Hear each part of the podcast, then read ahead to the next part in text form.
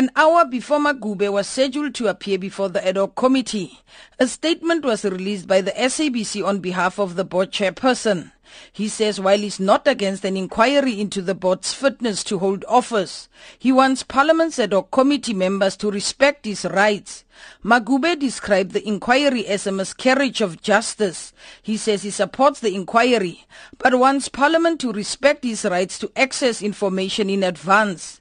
The board chairperson says he also wants to be respected by members of the ad hoc committee and that his legal representatives should be allowed to address the committee on his behalf. He further said he's currently taking legal advice on how he can vindicate his rights and the rights of the SABC board. An hour later, committee members were still expecting him to appear before them. However, he did not show up.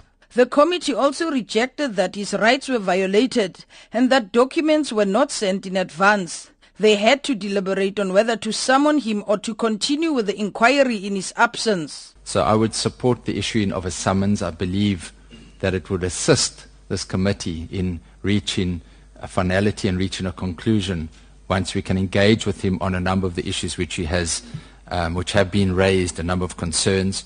Chairperson, I don't think that we can allow a situation where we allow this state of paralysis where the authority of parliament is being subverted. And in this case, Chairperson, I honestly think that we should use the summons. I think we must exhaust the all, all, all options that we have, and I think we must send summons to him as per our rights, because I think it's important for us to hear what he has to say. Let Prof come, appear, we'll arrange everything for him. All the systems are in place. So let's engage with Prof. That's the appeal I'm making again, Chair, that for the sake of progress, for us to correct what is happening at SABC, we need his cooperation. After deliberations, the ad hoc committee decided that Parliament should issue him with a summons.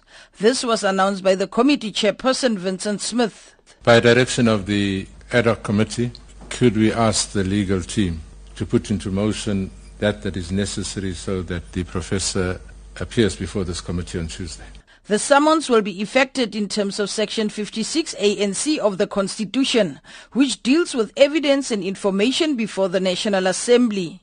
This constitutional provision says the National Assembly or any of its committees may summon any person to appear before it to give evidence under oath or affirmation or to produce documents. It also compels any person or institution to comply with the summons. Meanwhile, the ad hoc committee has also agreed to call more witnesses. They are former board chairpersons Ellen Tshabalala and Ben Ngubane. This was suggested by the inquiry's evidence leader. It comes after former board members Ronnie Lubisi, Vusi Mavuso and the former CEO Lulama Mokhobo implicated Ngubane and Tshabalala when they gave evidence before the ad hoc committee. Vanara explains. In the interest of fairness, and uh, you would have uh, picked up in today's proceedings that the witnesses, uh, to a large extent, made reference to Dr. Ngubane and Ms. Uh, Tshabalala were the former chairpersons of the SABC board. And I would love to suggest that uh, the committee considers the two being added to the list of witnesses. Thank you. Agreed? Nipuzani, eh? There was also a debate in the ad hoc committee about some witnesses who preferred to testify behind closed doors and if it should be permitted. They are SABC's former Group Executive of Human Resources Jabulani Mabaso and former Head of Procurement Madoda Shushu, who are expected to testify next Monday and Tuesday respectively. But where I'm seated, I'm of the view that let us grant this to their wish. The one who does not want to be on camera and the one also. In fact, both are saying the same thing but in different languages. If it's someone who isn't no longer in the employ of the SABC, if they feel uh, you know under threat or they feel that their lives are, are under danger, then we should do it on camera.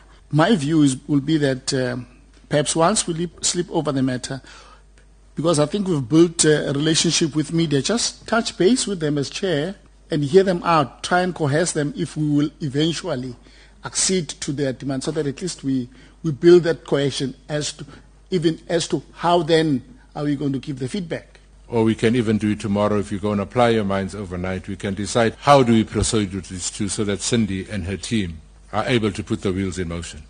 The inquiry will continue today with three witnesses expected to testify.